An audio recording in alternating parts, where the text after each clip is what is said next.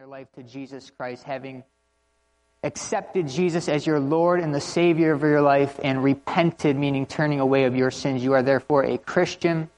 And so the title is Who Are You? And we're going to be talking about identity. So in the movie The Overcomer, John is the main character. He visits a hospital unexpectedly, walks into a hospital room, meets a man named James.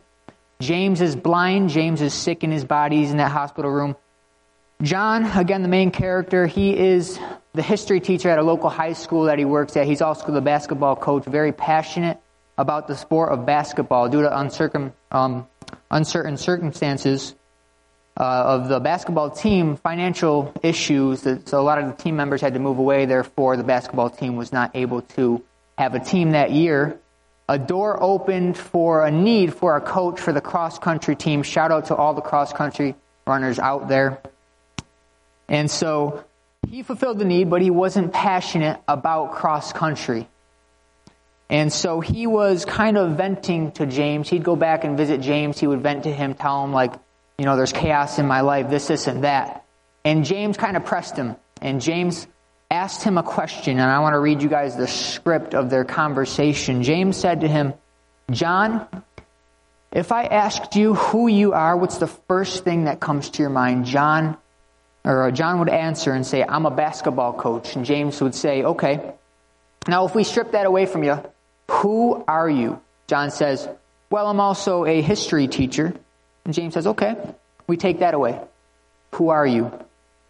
John, John says, well, I'm a father. I'm a husband. And James says, God forbid that should ever change, but if it does, who are you? And then John says, I'm a white American male. James laughs and says, That's for sure. Is there anything else that you are? And John says, Well, I'm a Christian. James says, Well, what's that mean? And John says, it's a, It means you're a follower of Christ. And then James says, And how important is that to you? And James says, It's very important. Or John says, It's very important. James goes on to say, Interesting how it's so far down your list. And then James goes on to explain that your identity will be tied to whatever you give your heart to, and that something or someone will have first place in your heart. But when you find ident- your identity in the one who's created you, it'll change your entire perspective. And in the text that I want to read to you, Paul's speaking to the church at Corinthians about the ministry that God's given him. And he mentions um, being a new creation, a new creation in Christ. And like I said before, it's making that decision to accept Jesus as your Lord and Savior and repent from your sins. Therefore, you're a brand new person. The old is put behind you, and now the new is uh, to look forward to and to live out. And so I think it's very important that as a Christian, as, as a believer in Jesus Christ, it's important to know your identity, know who God says you are as a Christian. And so I want to read to you our main text, which is 2 Corinthians 5, uh, 14 through 17 in the New Living Translation. It says, Paul speaking, he says, Either way, Christ's love controls us. Since we believe that Christ died for all, we also believe that we have all died to our old life. He died for everyone so that those who receive his new life will no longer live for themselves. Instead, They'll live for Christ who died and was raised for them. So we've stopped evaluating others from a human point of view. At one time we thought of Christ merely from a human point of view. How differently we know him now. This means that anyone who belongs to Christ has become a new person. The old life is gone. A new life has began. So let's lay a foundation. Look firstly at the problem of a false identity. So First and foremost, what is identity? The definition of identity is the fact of being who or what a person or thing is. It's who you are. And a widespread issue in people's lives is with identity.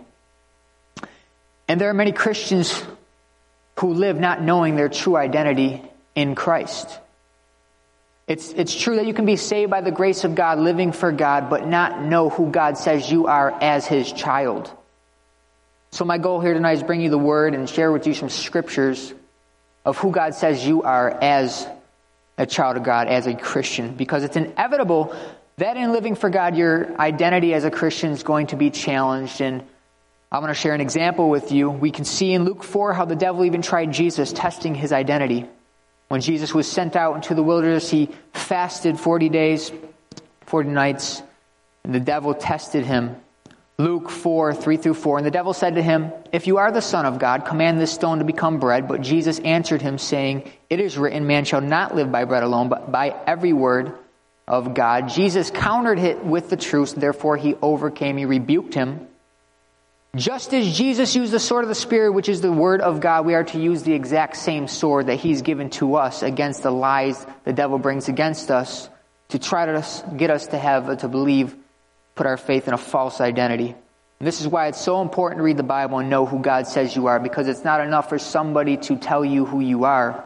You have to see for yourself in the Word of God who God says that you are, and therefore allow the roots of your true identity to grow into your heart, which causes stability, causes con- or, uh, causes confidence, causes a boldness in knowing who you are, because the enemy he's a condemner. He will bring thoughts that are that we entertain thoughts of compromising, thoughts of, of getting us to believe we're unworthy and God doesn't love us, this, this, and that. But it's completely contrary to the Word of God when God tells us who we are as a Christian and His child. And so those things are completely false, completely wrong. And so the point here is when you know and are grounded in your identity as a Christian, therefore, you will have a stability against those assaults that come against you. There will be a, a stronger, a, a more capacity to, to stand in the midst of that hellfire. And a false identity can be brought with us into salvation if we're not careful to, to consider ourselves dead to the old life. Verses 14 and 15 of our text, it says, Either way, Christ's love controls us. Since we believe that Christ died for all, we also believe that we've all died to our old life. He died for everyone so that those who receive his new life will no longer live for themselves. Instead, they'll live for Christ who died and was raised for them. Paul tells us that we should die to the old life. Meaning we no longer identify with that past lifestyle. 2 Timothy 2:11 This is a faithful saying for if we died with him we shall also live with him.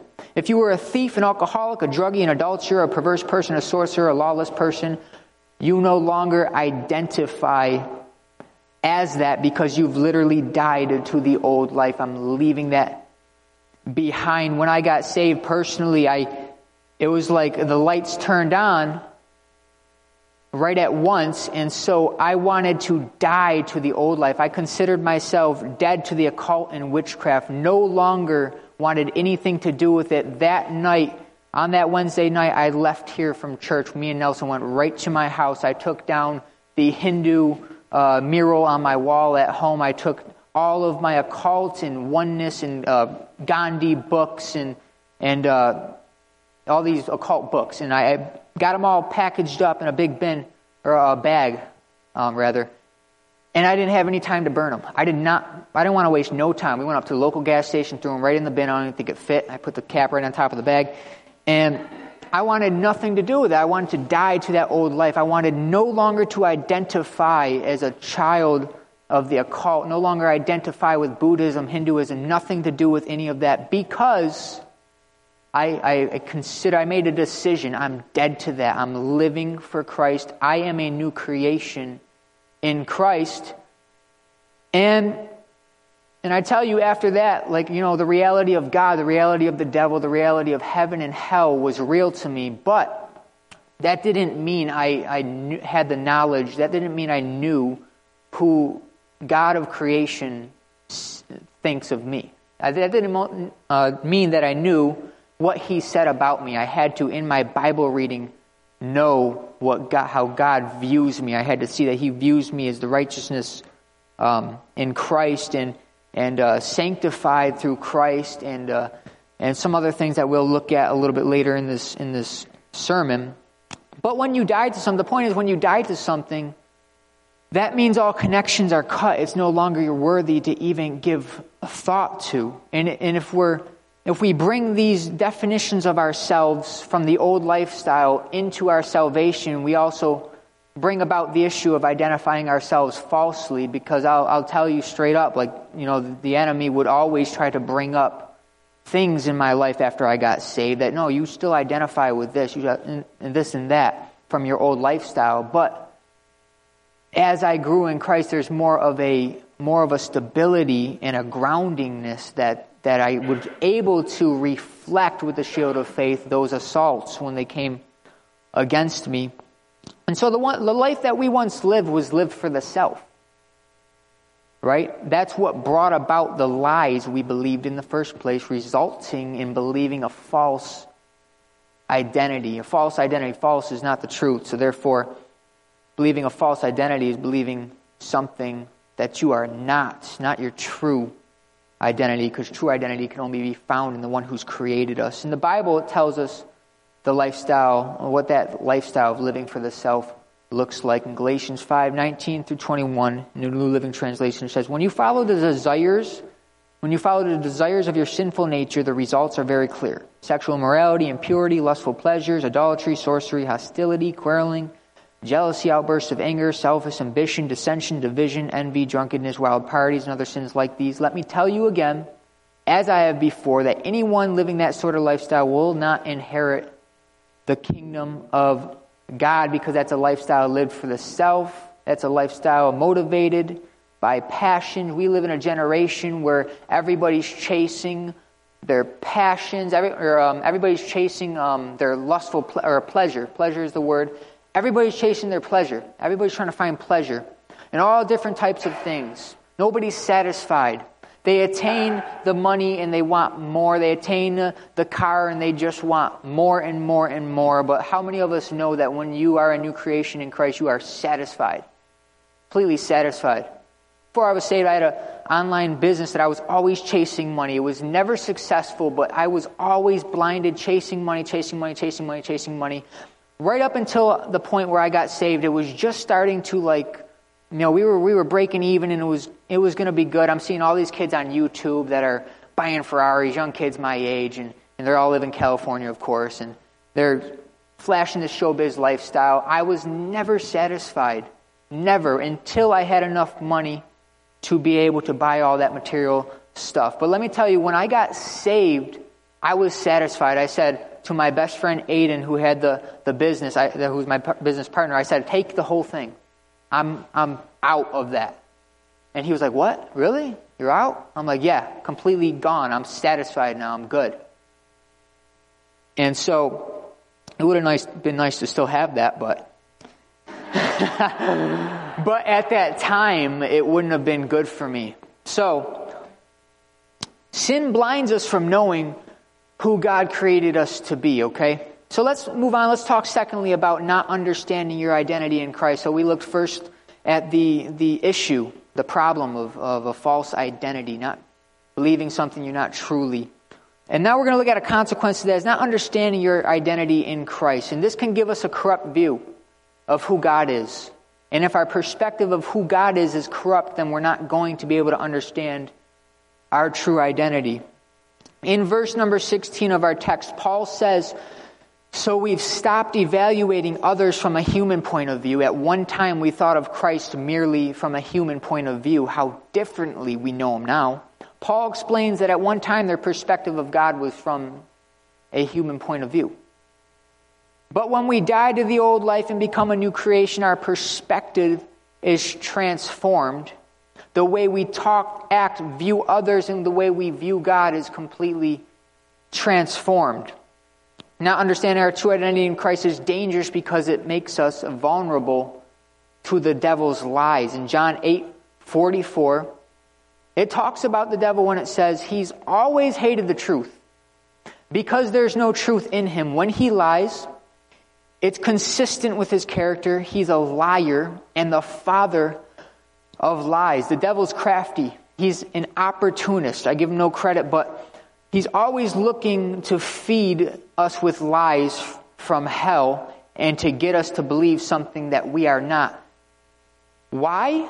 Because if he can believe, get us to believe in the wrong identity by believing his lies, such as I'm not a child of God, God can't forgive my sins, I'm a, I'm a failure, I'm, I will never change. I'm just a fool and a loser. Then we allow him a seat at our table. I remember I had a customer when I worked at ADT, this lady. I went into her house and I'm an, in, I'm an installer slash salesman. I do both in the house and I walk in there with the whole kit. And I'm like, okay, I'm going to put the security system up. The basic system is what she wants. A couple of doors and the thing on the wall. And so she's, um, so I'm putting it together and she's like, well, I need a, they keep breaking in. I'm like, who's breaking in? She's like, they keep breaking in. They're coming in the window. I'm like, who's coming in the window? And she's like, do you believe in uh, extraterrestrial beings? And I'm like, here we go, man. I'm like, okay. So I get through my whole thing. I, I, just go forward with the job. I don't really get into it right then and there. And um, and so I get done with the install. She's still going on, telling me they're hiding their the phone, the cell phone on her. They're stealing stuff from the house and messing with her. And uh, you know, I, I'm a new convert. I know this is demonic. These are demons messing with her and breaking into the house and and stuff like that. So I'm about to leave the house and I get done and everything, and I see she's got one of the the books that um, was the first book that I ever read. It was The Secret. It was the first book I ever read on the occult and it was law of attraction. Believe, think it, believe it, in uh, in a very demonic, twisted way. And it wasn't like a book of you know casting spells, putting the spirit of death on people, but it was a book of you know think any material and believe that you have that material and you can you can have it. And so when I got done reading that book, it just like was a demonic revelation that I had the knowledge that nobody else had. But anyways, I knew I seen that book there, and so I got into it with her. and I said those are demonic spirits. And she also had a Bible, and I was like, that right there is the Word of God. That can set you free. Jesus is the truth. And she says, when I read that book, sometimes the pages flip on their own. And uh, they tell me I'm a child of Satan. And I told her, that's a lie from hell because if you are a child of God, that's, that's a lie. That is not your identity if you're a new creation in Christ. And so the devil will always try to get us to believe these lies, always try to get us to, to not know our true identity, not know that we are right in God's eyes. He wants us to think and be uh, filled in our minds with condemning thoughts. So, how do you defeat lies? You defeat these lies with the complete opposite, which is truth. How did Jesus respond when he was tempted? Three times in the wilderness, every single time. How did he respond? What are the first words? It is written, were the first couple words that he would say every single time. What's he referring to? He's referring to the Word of God. The Word of God, because truth triumphs lies. He was referring every single time that the Word of God is how we respond to the devil, right? When he brings those fiery arrows, those fiery darts at you, you command him to take his hands off of whatever he's assaulting finances, your mind, whatever it is, your children, your health. You command him and you use scripture because that's a sword and power is released. It's activated when you pick up your sword and you choose to fight him.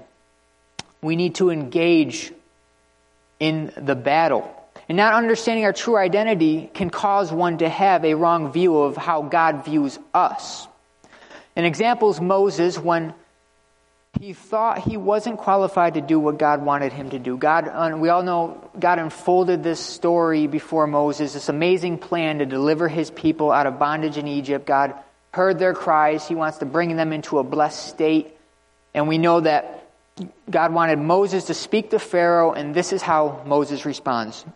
Exodus 3 and verse 11. But Moses said to God, Who am I that I should go to Pharaoh and that I should bring the children of Israel out of Egypt?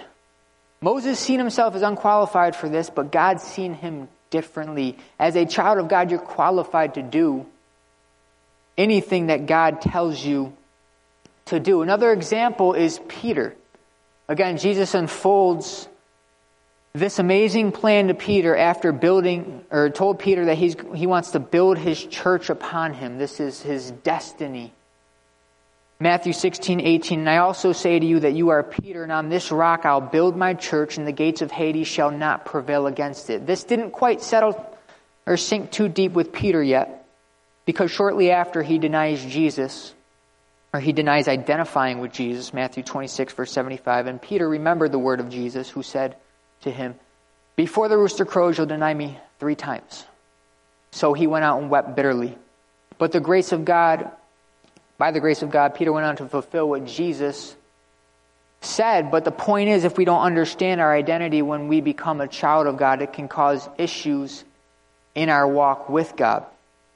And so, moving on, let's look lastly tonight at your true identity in Christ because this is the solution, knowing who God says that we are as a Christian.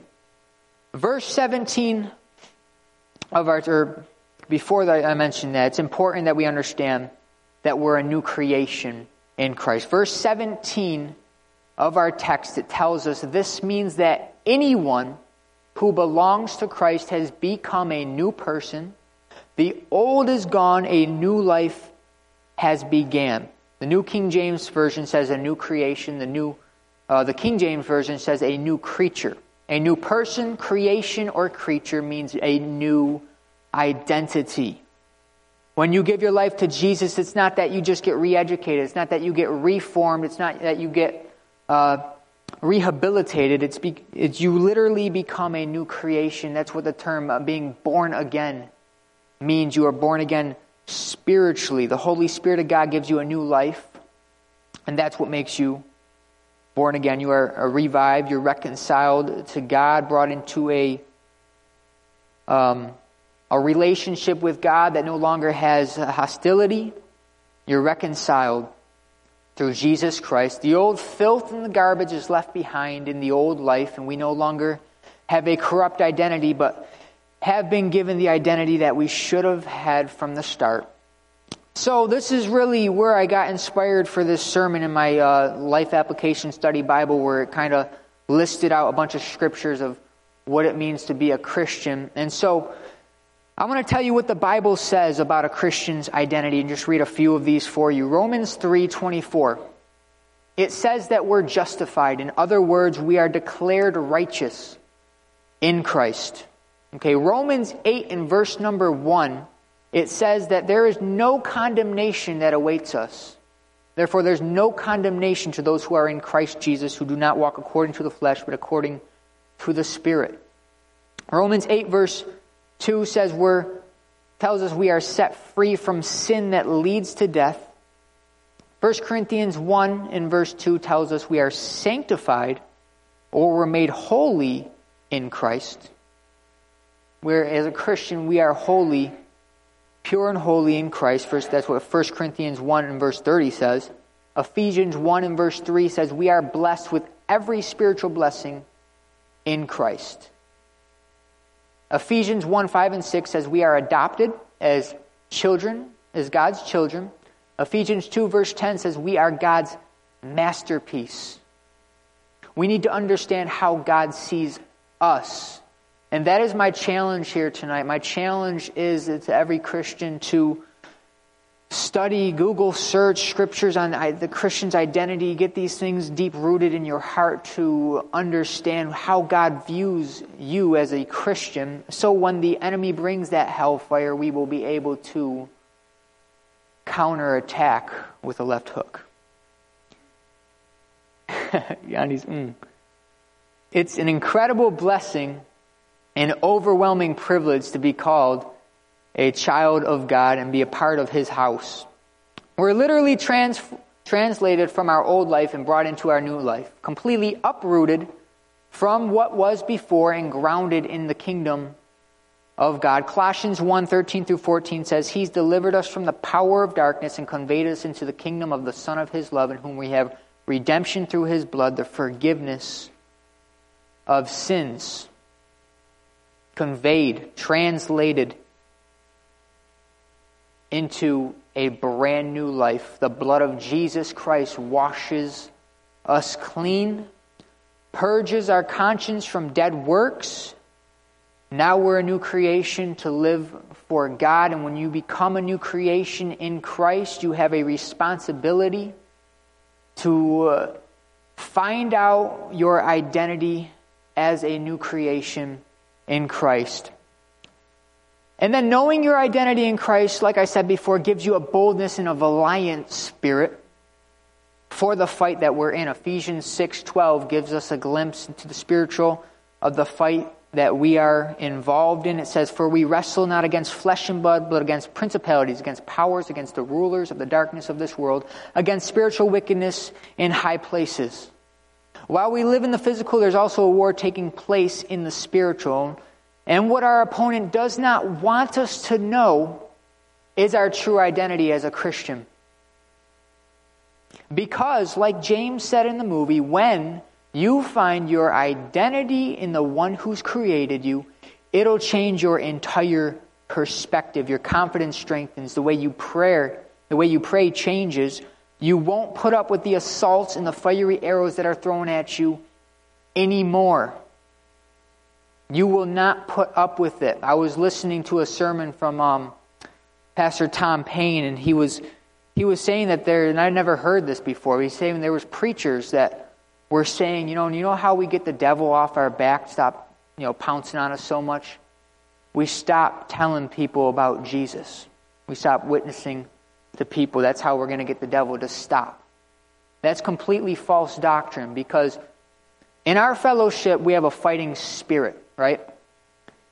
If the devil is tormenting us in uh, trying to act like we're a boxing bag, we do not compromise. We do not give in. We absolutely say no. And we go out, we take up our sword, and we fight and we pray. We fast. We take up spiritual weapons, not carnal weapons, and we use them. We activate those weapons to completely destroy strongholds, destroy fortresses that the devil has tried to make. We go out into the shopping center or on an outreach and, and wise as a serpent, gentle as doves, say, hey man, has anybody ever told you what Jesus can do in your life? That right there is a weapon. Because that person can be a new creation. They can be completely changed. And so that right there is a picture of not this big mighty man ah, with a sword in hand, but that right there, the gentleness, that is aggression against the kingdom of hell that wants to war against us. That's the spirit of our fellowship to keep on fighting on. If Pastor Wayman Mitchell did not have a fighting spirit, we may not be here today. And so that's what we are a part of. We absolutely engage in spiritual warfare instead of saying, you know, devil, you know what? I'll make a, I'll make a, a deal with you. If you stop messing with me, I will stop. I will stop leading outreach. I will stop uh, witnessing and evangelizing to people, and I'll just you know, come to church, maybe read my Bible sometimes.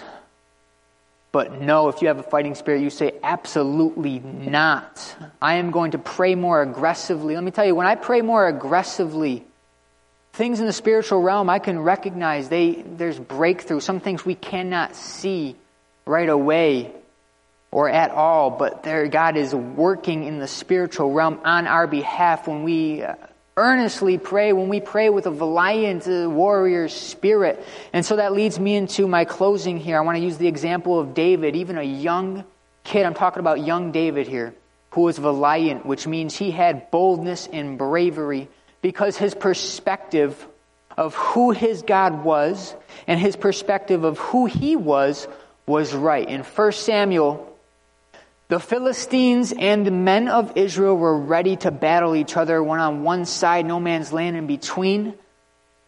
And the Philistine had a warrior named Goliath. My Bible says six cubits. I Google search, it's like 11 foot tall. Big dude. He was taunting the men of Israel. 1 Samuel 17, verse 8 says, This is Goliath speaking. Then he stood and cried out to the armies of Israel and said to them, Why have you come out to line up for battle. Am I not a Philistine? Are you, and you, the servants of Saul? Choose a man for yourselves and let him come down to me. This is what the devil does to us. He tries to intimidate, tries to get us to paralyze in fear. Who are you to think that you can witness to some? Who are you to think you can come and pray? Who are you reading the Bible? Who are you thinking you're a child of God because of what you've done? But David did not let this assault prosper because he knew he was a child of God. When David went out to meet Goliath, this is what he said 1 Samuel 17, verse 45. Then David said to the Philistine, You come to me with a sword, with a spear, and with a javelin. But I come to you in the name of the Lord of hosts, the God of armies of Israel, whom you have defiled. He, stir, he stood firm. He didn't even put on the armor. He said, I haven't even tested this. I'm not even going to put it on. Didn't even put on the armor. He went out there, just him. His whole thing. He went out there, he stood courageous, filled with a boldness because he knew who his God was and who his God knew he was.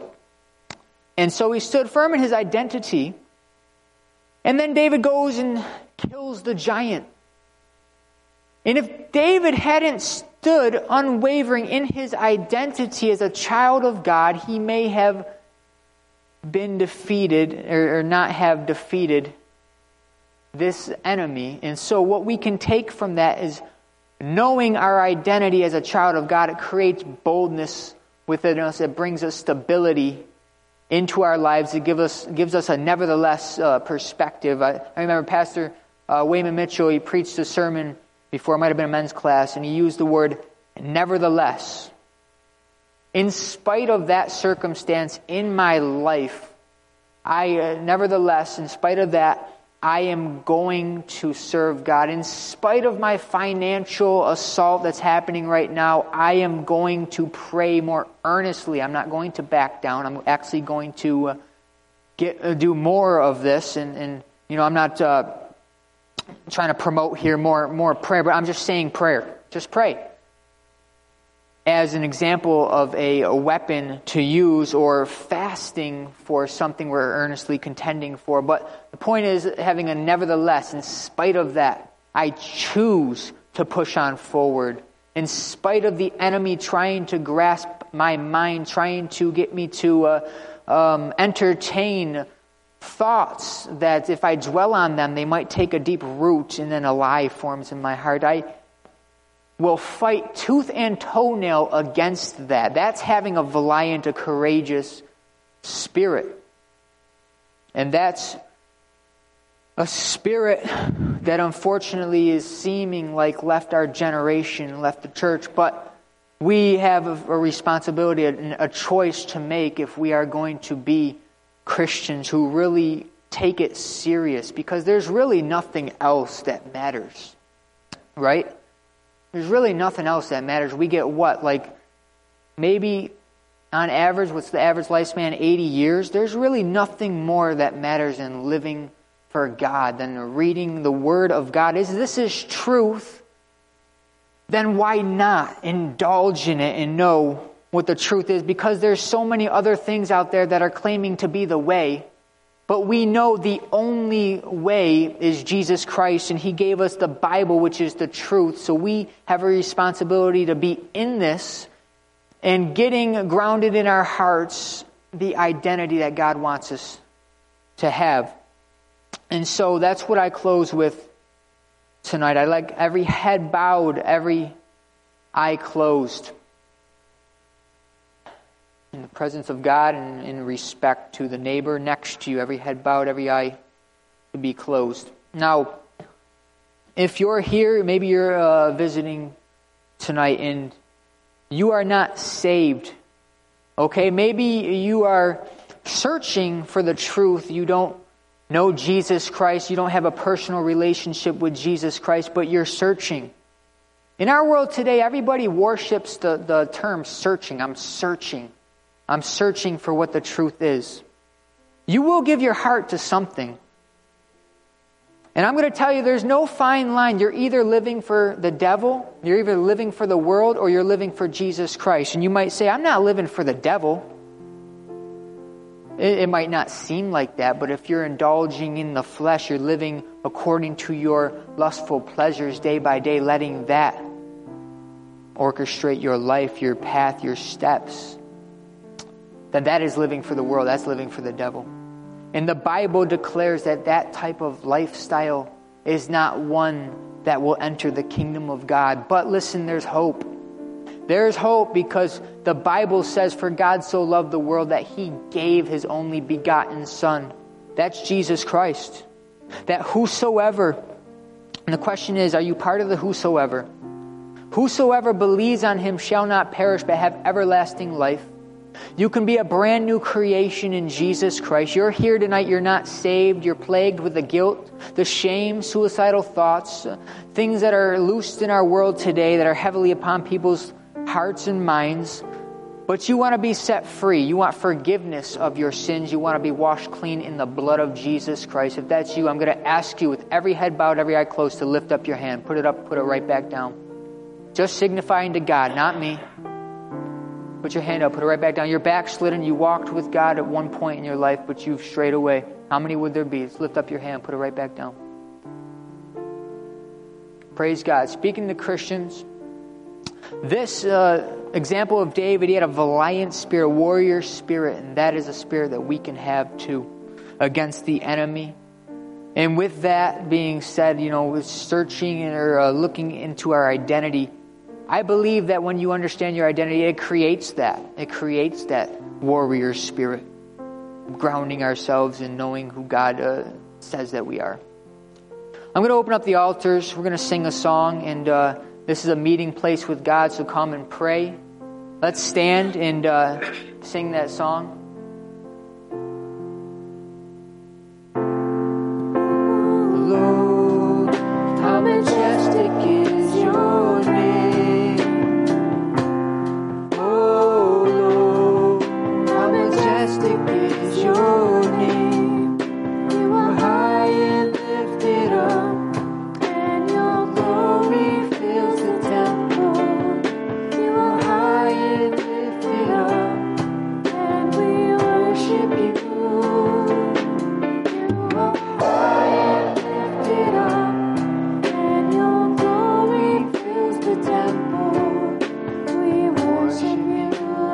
We